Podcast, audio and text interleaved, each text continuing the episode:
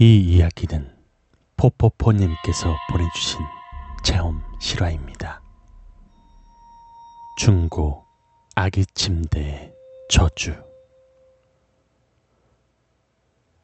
이 이야기는 15년 전부터 얼마 전까지 겪었던 저의 소름 끼치는 경험입니다.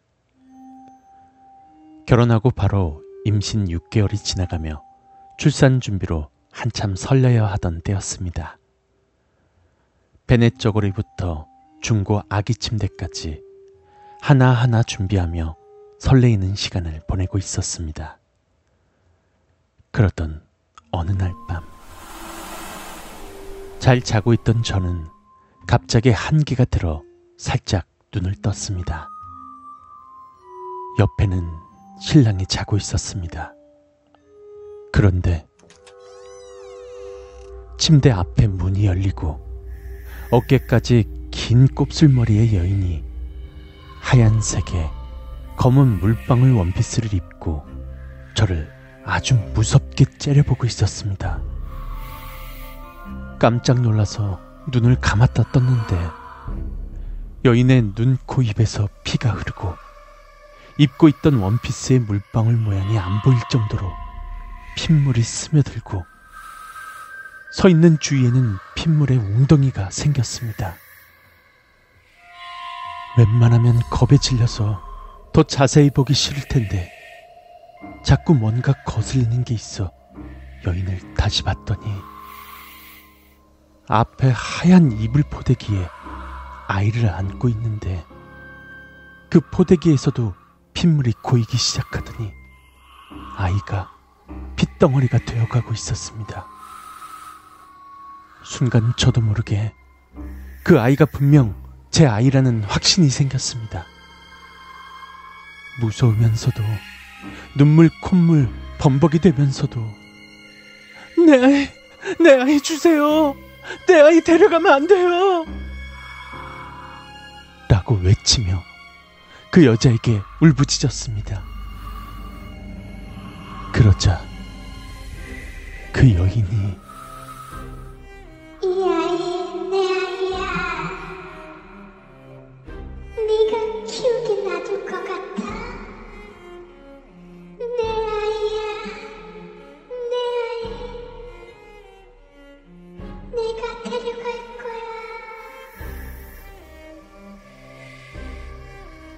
하면서 몸을 돌리더라고요.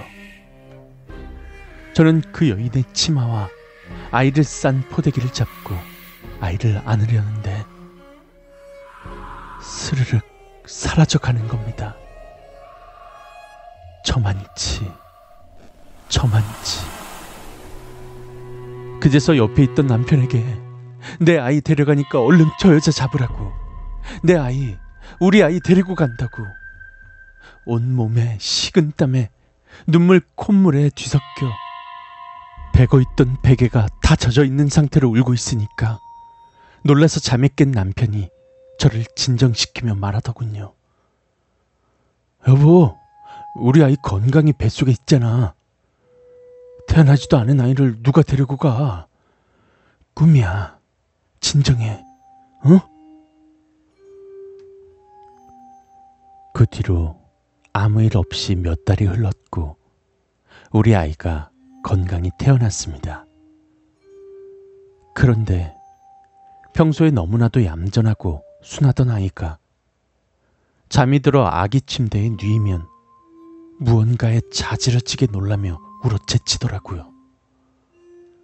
예전의 꿈도 그렇고 왠지 찝찝해서 어느 분에게 살짝 이 이야기를 해드렸더니 그때 그 핏덩어리를 제가 억지로 빼앗았으면 아이가 없을 거라고 하시더군요. 그리고 집에 들이지 말 것을 들여놓았다나요. 잘 생각해보니 아이 침대를 중고로 가지고 왔던 게 생각이 났습니다.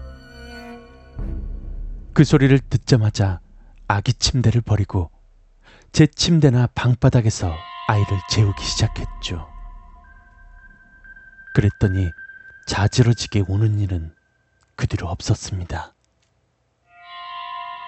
그 뒤로 1년이 지났고 점점 이 일을 잊어버리고 살던 어느 날 초저녁에 너무 몸 상태가 안 좋고 졸립고 하여서 잠시 눈을 붙였나 봅니다.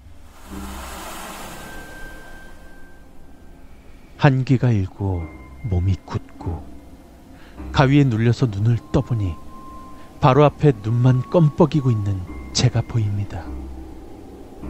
내가 나를 보고 있다? 그리곤 누군가 저를 노려보는 시선이 느껴졌습니다. 그 여인이었습니다. 변함없이 그 모습으로 자기에게 오라는 듯 손짓하고 있었습니다.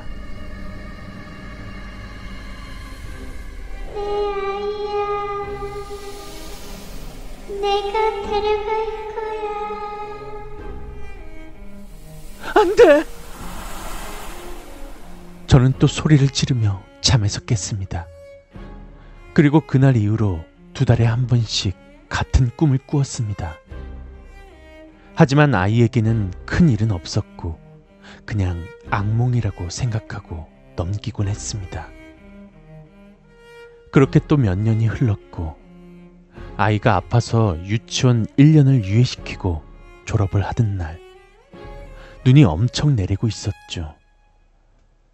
아이 아빠는 눈도 오고 하니 졸업장만 날 좋은 날 가지고 오자고 하더라고요. 저는 그날따라 무엇에 홀렸는지 그냥 저 혼자 다녀온다면서 아이를 차에 태우고 운전을 하고 가는데 시골길은 도로 옆에 논이 바로 바로 있잖아요. 그런데 수렁 논두렁이 조금 넓죠. 눈이 와서 그런지 도로는 빙판길이었습니다. 어? 어, 이거 왜 이래? 순간 브레이크가 말을 듣지 않는 겁니다. 잘 달리던 차가 멈추지 않고 빙판길에 뱅뱅 세네 바퀴는 돌았던 것 같습니다. 그리곤 논두렁이로 뒤로 빠지게 되었습니다. 그나마 눈이 많이 와서 갈대와 눈이 두터워서 심하게 다치진 않았던 것 같습니다. 멍한 상태였고 어떻게 나왔는지 모르겠는데 일단 아이부터 내렸습니다.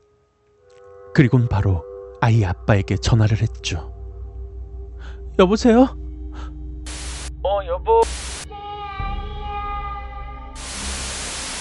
여보, 여보. 어, 무슨 일인데? 전화가 합선된 듯 이상한 소리가 들렸습니다. 저는 무서워서 얼른 전화를 끊었는데 잠시 후에 다시 남편에게 전화가 왔고 저는 사정을 이야기했습니다. 아이 눈 오니까 나가지 말라고 했는데 나가더니 잘 왔다. 씨. 아이는 아이는 좀 어때? 어, 괜찮아. 지금 차 불러서 갈게. 끊어. 다행히 아이에게는 아무 일도 없었어요. 저는 목이 골절되었죠. 차가 빙빙 돌 때 어차피 핸들은 안 되니까 뒤에 탄 아이를 잡아야겠다고 생각하고 아이를 돌아봤는데 누군가 아이를 잡고 있는 듯이 아이가 뒤쪽에 꼭 붙어 있었습니다. 그래서 그랬는지 몰라도 아이는 다행히 다치지 않았고요. 그리고 잊어버릴 듯 또 2년이 지났습니다. 어느 날부터인가 꿈에 자꾸 사사고가 나는 꿈을 꾸었습니다. 먼저 사고 났던 게 엄청 힘들었나 보다라고 생각을 했죠. 그래도 꿈에는 자꾸 사고가 납니다. 그리고 떨어집니다. 또 여인이 나옵니다. 저를 자꾸 부릅니다. 이 꿈을 꾸고 나면 한 이틀 동안은 밥도 못 먹고 빈속에 토만 해댔죠. 그리고 5월 친척 돌잔치에 다녀오다가 2차 전복 사고가 일어났습니다. 다행히 아이는 학교에 갔었고 남편은 동네 옆집 일이 있어서 일하는 곳에 내려다 주고 혼자 집으로 돌아오다가 길 옆에 3미터 정도 아래에 있는 논에 뒤집어진 채로 전복이 되었습니다. 병원 응급실에서 눈 뜨기 전에 다리를 누가 자꾸 잡아당기고 마비된 듯 무겁게 느껴지고 늪에 빠지는 듯 또 한없이 떨어지며 놀라서 눈을 떴죠. 저는 그 사고로 한쪽 다리가 마비되었고 의사는 실족을 할 수 있다고 하더라고요. 다리를 못 쓸지도 모른다고. 그 사고가 있고 일주일 뒤에 동네 분들이 면회를 왔을 때의 일입니다. 아유, 애기 엄마 괜찮아? 아유, 어떡하니. 다리를 못 쓸 수도 있다는데. 아유. 밥은 잘 먹고 있고. 아유, 얼른 먹고. 갑자기 잘 나누던 동네 분들의 이야기가 들리지 않더니 주위가 뿌연 하얀 연기로 뒤덮이면서 누군가 아른거리기 시작했습니다. 돌아가신 지 얼마 안 되신 시어머니의 모습이었습니다. 동네 분들 사이를 너무 자연스레 지나고 계신데 동네 분들은 그런 걸 모르는 듯 저를 보고 있었습니다. 시어머니께서 저를 보며 웃으시며 말을 하셨습니다. 아가, 이제 괜찮다. 이제 좋아질 거야. 라고 말입니다. 그리곤 문 밖 복도 쪽으로 조용히 나가셨습니다. 어, 어, 혼자 못 일어난다더니 많이 좋아진 건가요? 완쾌 된 거야? 어디가 애기 엄마? 갑자기 하얗고 뿌연 연기가 흐릿하게 가시면서 시어머니께서 병실 문으로 지나가시고 저는 동네 분들 사이에 서 있더군요. 전 그렇게 일어난 것에 대한 기쁨도 모른 채 멍하게 화장실 좀 다녀올게요 라고 하면서 병실 문 밖으로 나가 복도를 바라봤지만 어느 곳에도 시어머니는 계시지 않았습니다. 그리고 지금은 마비가 되었던 다리는 많이 좋아져서 잘 걸어 다니고 있습니다. 중고 아기 침대에 원혼이라도 서려 있던 것일까요? 어째서 버린 지 수년도 지나서까지 이런 소름 끼치는 사건들이 일어나는 걸까요? 그 여인은 제 아이를 데려갈 수 없게 되어서 엄마인 저를 없애려고 했던 걸까요? 그리고 시어머니께서는 지금도 그 여인으로부터 저를 보호하고 계신 것인지 5년이 지난 지금까지 무서운 일은 벌어지지 않고 있습니다.